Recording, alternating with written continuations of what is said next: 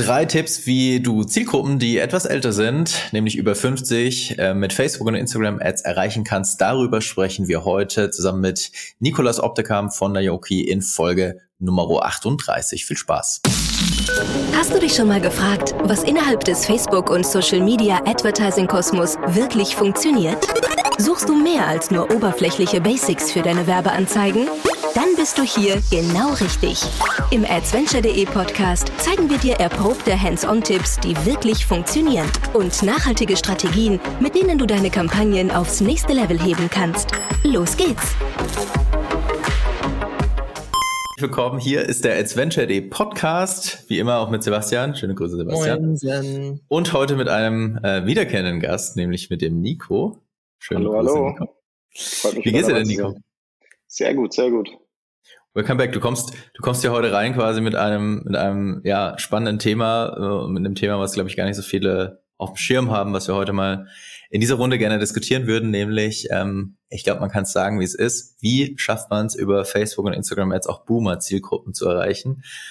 Und oder eben halt einfach ältere Zielgruppen, um das auch politisch korrekt auszudrücken, zu erreichen. Also wie erreiche ich eine Zielgruppe, die, erreiche ich sie überhaupt? Sagen wir es mal so. Und wie erreiche ich sie eben auf Facebook und vor allem vielleicht sogar auf Instagram? Darüber wollen wir heute sprechen. Und du hattest da ja auch ein ganz gutes Beispiel, woran wir uns da entlanghangeln können. Funktioniert es denn überhaupt? Lass uns doch mal so einsteigen. Gibt es denn diese Zielgruppen überhaupt auf Facebook und vor allem auch auf Instagram? Ja, also es ist immer wieder überraschend, aber Zahlen beweisen es auch und man kann sie auf jeden Fall erreichen. Sowohl auf Facebook als auch Instagram. Ich finde beide Kanäle da sehr spannend, auch für die Zielgruppen. Klar hat Facebook noch den Vorteil, dass da, glaube ich, vermehrt diese Zielgruppe da ist. Jedoch haben wir auch auf Instagram da die Möglichkeit, die auch gut zu targeten. Wie denn? Also wie erreiche ich den? Was macht da für ein Targeting Sinn? Ist das dann auch so eine Sache, wo tendenziell irgendwie so ein Open-Targeting am meisten Sinn ergibt, weil ja die Gesamtreichweite niedriger ist, oder? Da gibt's auf jeden Fall, klar, Testing ist King, aber wir haben da viele Erfolge auch mit dem Open Targeting gefeiert. Also es geht auch ziemlich gut, vor allem mit den Alterseinstellungen. Was aber dann auch natürlich spannend ist, sind die klassischen Lookalike Audiences. Und wenn man da schon eine alte Zielgruppe hat, die auf der Webseite aktiv ist, kann man da natürlich auch Lookalikes draus bilden, die wirklich sehr, sehr gut performen, da Facebook die passenden Leute dann dazu findet. Wie die funktionieren, kennen wir ja, aber auf jeden Fall eine sehr, sehr spannende Thematik. Auf jeden Fall. Wenn wir bei den Lookalike-Audiences gleich mal bleiben, es ist ja so, dadurch, dass der Gesamtpool der Reichweite ja begrenzt wird, oder anders formuliert, ist es so, wenn ich in meiner Source-Audience primär, in Anführungszeichen, ältere Zielgruppen drin habe, ist dann auch die Lookalike-Audience tendenziell von der Reichweite her in dieser älteren Zielgruppe drin, weil das kann ich ja sehen im Ads Manager, wenn ich dann zum Beispiel eine 1% Lookalike Audience erstelle, dann eingrenze über das Alter, ist sie dann auch wiederum kleiner? Das ist eine ziemlich geile Frage. Ich merke es tatsächlich am meisten in der Aussteuerung, weil dann der Algorithmus dann das meiste Budget platziert. Und da wird die Zielgruppe tendenziell ein bisschen jünger, aber sie findet auch Leute, die ähnlich wie die Alten ticken, in der jüngeren Zielgruppe. Wir können gerne auch in das Beispiel überspringen mit dem Kundenbeispiel, das wir hatten. Um da kurz auszuholen, wir haben das Spezialitätenhaus, das betreuen wir jetzt seit über einem Jahr. Ist eigentlich ein klassischer Printhändler für Food, also Lebkuchen, aber auch herzhafte Spezialitäten wie Salamis und Currywürste, aber auch Dekoartikel. Und da ist die Zielgruppe natürlich viel älter. Und die dann ins Social-Paid-Universum zu bringen und da auch anzusprechen, ist natürlich eine ganz spannende Sache, wie man das macht. Und was da halt die Situation war, dass die normale Offline-Zielgruppe halt Ü50 ist, wir die aber im Social-Paid auch sehr gut erreichen können, obwohl da halt dann die Zielgruppe wahrscheinlich eher Richtung 40 geht. Aber natürlich auch die Älteren auch erreicht werden, was man auch in den Insights dann sieht raus. Und die natürlich auch kaufkräftig sind. Ja. Wie seid ihr da denn, oder Sebastian, bitte? Ja. Wie seid ihr dann jetzt mit der Strategie quasi vorgegangen? Also, wir hatten jetzt ein bisschen über Lookalikes gesprochen, aber generell auch quasi mal von Creative-Seite, was war so generell das Setup, wie ihr jetzt diese Zielgruppen angesprochen habt? Was war jetzt im Verhältnis zum Print das konkrete Angebot? Also hattet ihr da irgendwelche Kampagnen, irgendwie Interaktionen aufzubekommen oder Influencer? Wie war das bei euch? Also es war vor allem am Anfang eine ziemlich interessante Aufgabe, weil wir da mit fast Bildern aus dem Printkatalog arbeiten mussten.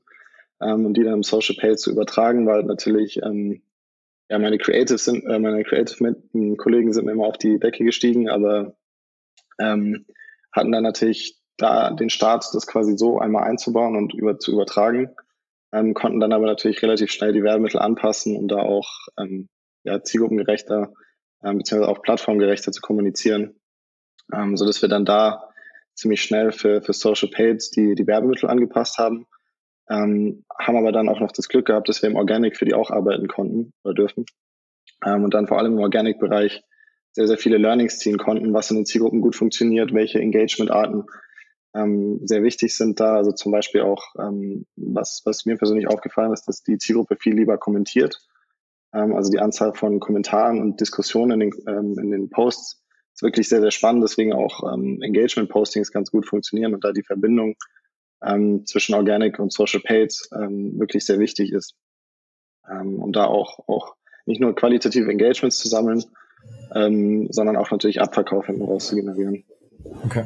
Ich würde vielleicht den Punkt Creatives nochmal ganz kurz zurückstellen, da würde ich nachher gerne nochmal drauf einkommen. Aber wenn du sagst Engagement-Kampagnen, habt ihr die Kampagne dann so aufgebaut, dass ihr dieselben Werbemittel einmal, das ist so die klassische Taktik, die es ja schon seit vielen Jahren gibt, ne, dieselben Werbemittel einmal über eine Engagement-Kampagne quasi gesocial-proofed haben lasst und parallel in der Conversion-Kampagne laufen hattet, oder wie war das Setup da?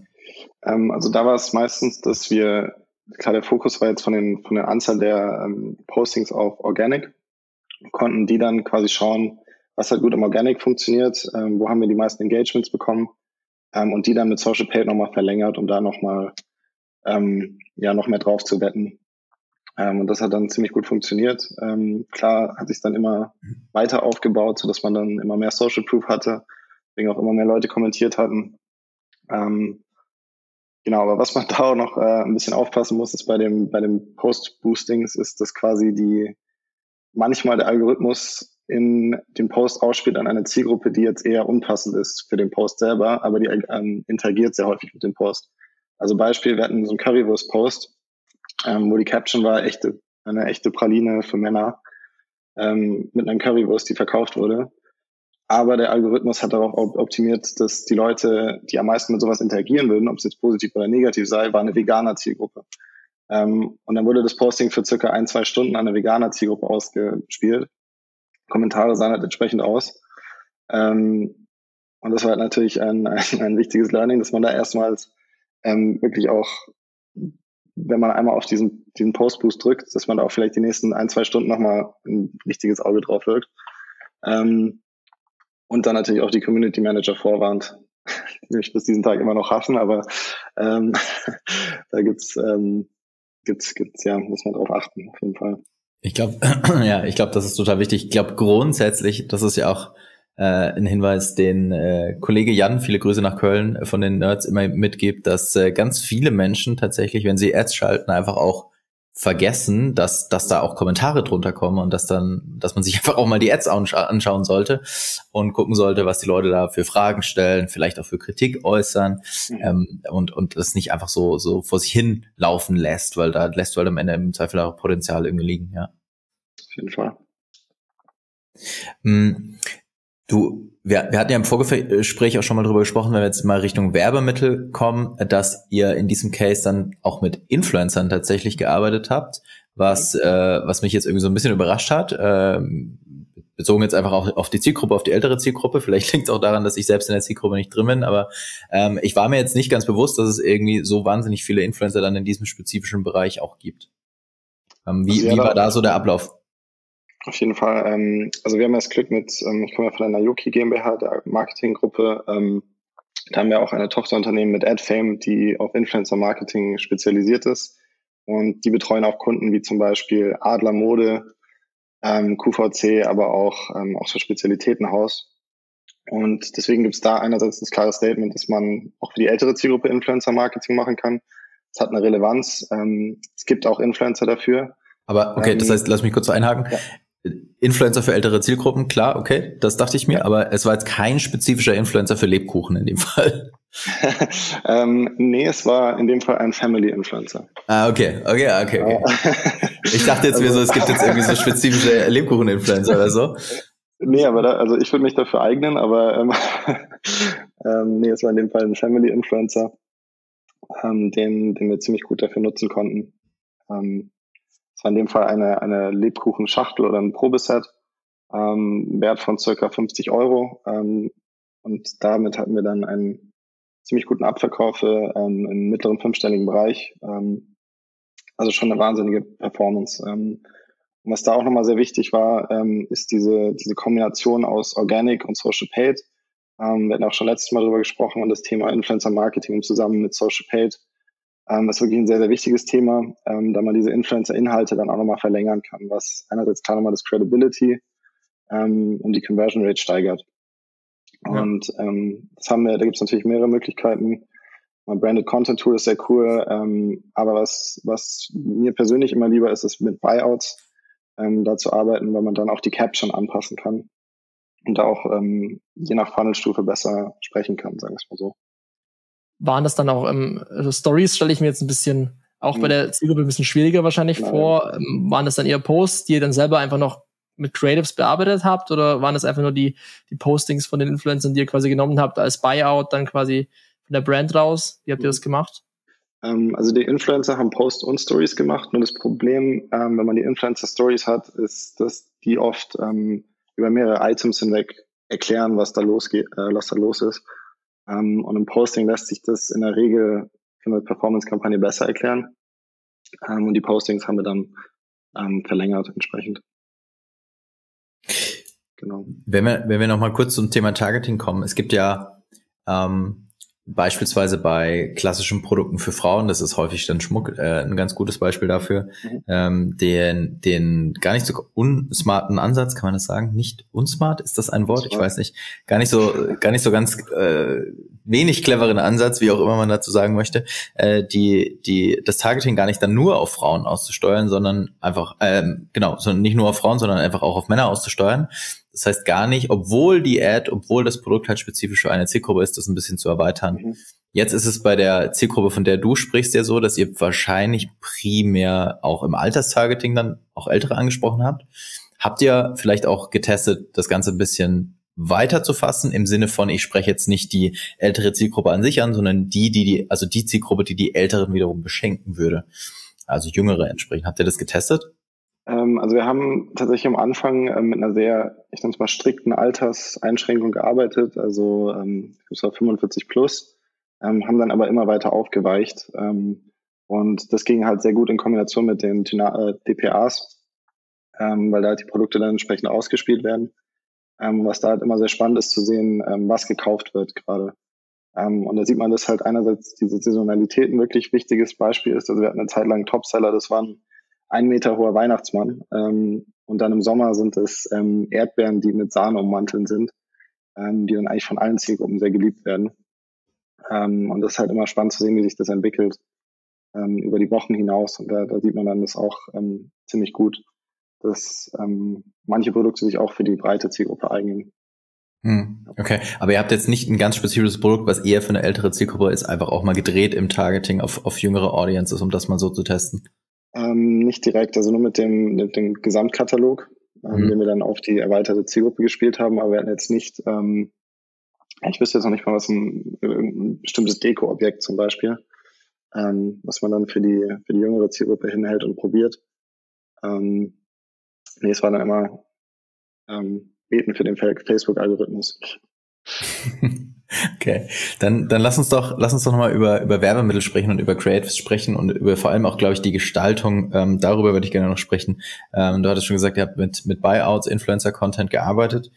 Gibt es sonst irgendwie Erkenntnisse, die ihr gesehen habt, was jetzt die Gestaltung von Werbemitteln gerade auch für tendenziell ältere Zielgruppen anbelangt? Also gibt es da spezifische Elemente, die am besten funktionieren? Muss der Text, ganz plump gesagt, der Text einfach auch größer sein auf Creatives? Ja.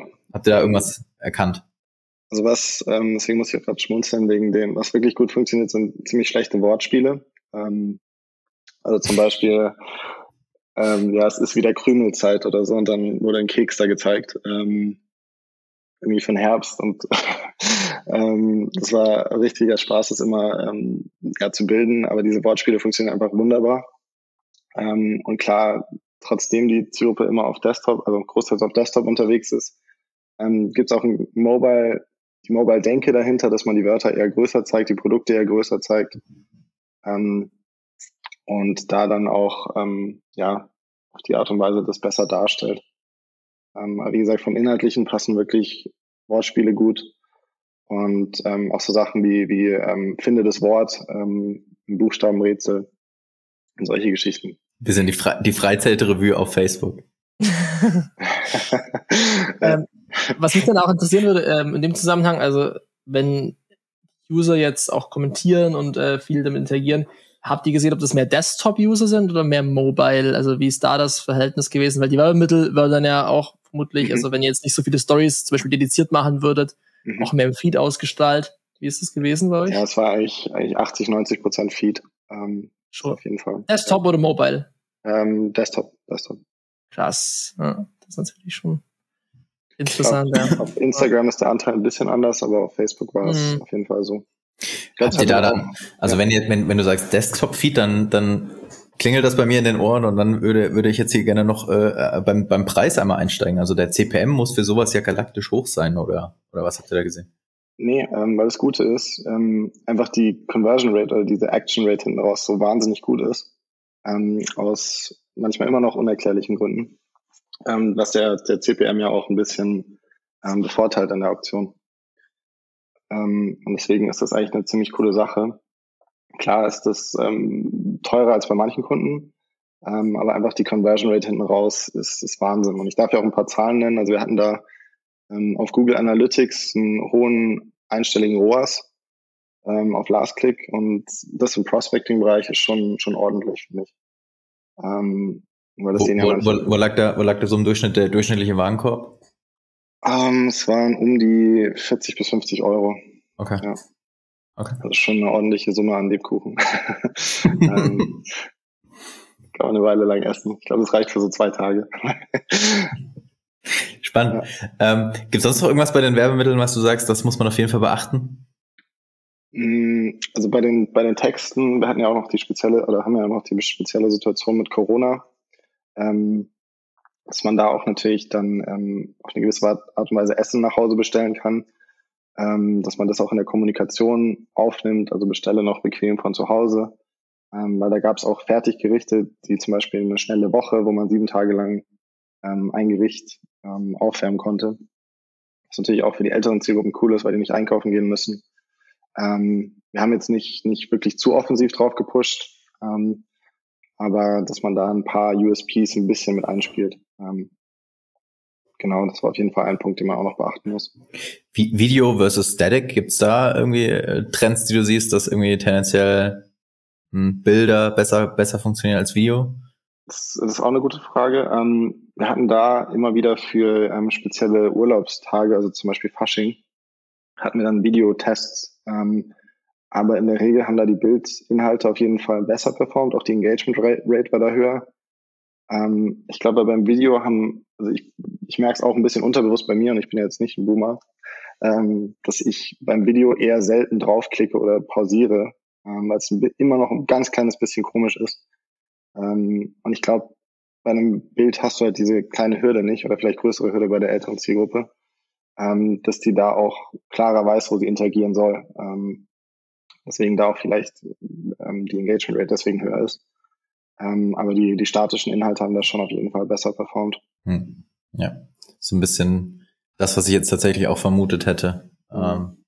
Was ja auch grundsätzlich immer so eine Empfehlung ist, im Gesamtmix nicht eben nur Video zu haben, egal welche Zielgruppe du am Ende bespielst. Aber jetzt gerade bei älteren Zielgruppen hätte ich auch die Tendenz sehr stark auf Static gelegt. Tatsächlich wegen gelernten Verhalten und vermutlich auch ein bisschen wegen der Aufmerksamkeitsspanne, die dann, egal bei welcher Zielgruppe, halt bei einem Image dann relativ schnell, sagen wir es mal so, on point ist und schnell klar wird, um was es da dann geht, ja. Ja, da finde ich es halt umso krasser, wie viel Facebook halt auch Video und bewegte Inhalte pusht. Also fast jede Kommunikation ist, ja, macht Video, macht Video, macht Video. In der Realität sieht es ein bisschen anders aus. Ja. Wie ist dein neuer Plan, wenn ihr jetzt die Zukunft blickt, was das Thema Lebkuchen-Scaling, sage ich jetzt mal, angeht? Dieses Jahr, also was habt ihr da als Plan? Also ich hoffe mal, dass die Lager standhalten, weil wir waren ja im Dezember schon ausverkauft.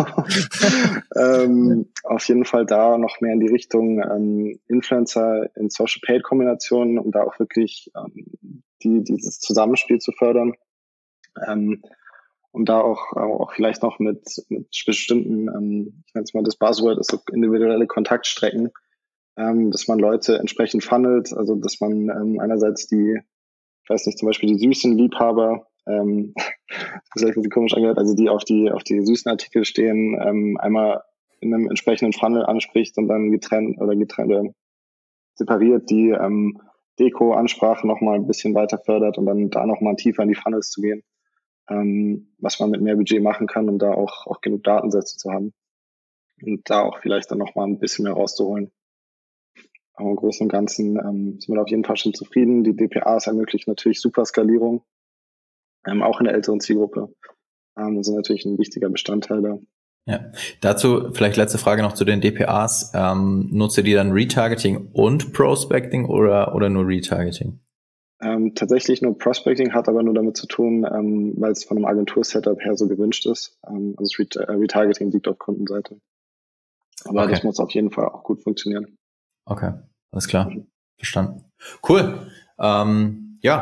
Nico, dann würde ich sagen, vielen Dank für die Insights aus einer Zielgruppe, die vielleicht primär gar nicht so häufig bespielt wird, aber die offensichtlich auch extrem spannend sein kann auf Facebook und Instagram. Ich denke, da sind nochmal ein paar neue Möglichkeiten irgendwie aufgezeigt worden oder vor allem auch die vermeintliche, Hürde sozusagen auch mal im Kopf genommen worden, dass man so eine Zielgruppe auch auf Facebook erreichen kann. Von dem her vielen Dank für die Insights. Danke euch. Und wie immer, alle Links zu dir, zu Nico und was es sonst zu erfahren gibt, auf adsventure.de/podcast. In diesem Sinne, vielen Dank fürs Zuhören und bis zum nächsten Mal. Vielen Dank fürs Zuhören. Wenn dir diese Folge gefallen hat, dann hinterlasse uns eine Bewertung bei iTunes. Mehr Tipps rund um Werbeanzeigen auf Facebook, Instagram und Co. findest du auf adsventure.de. Bis zur nächsten Folge.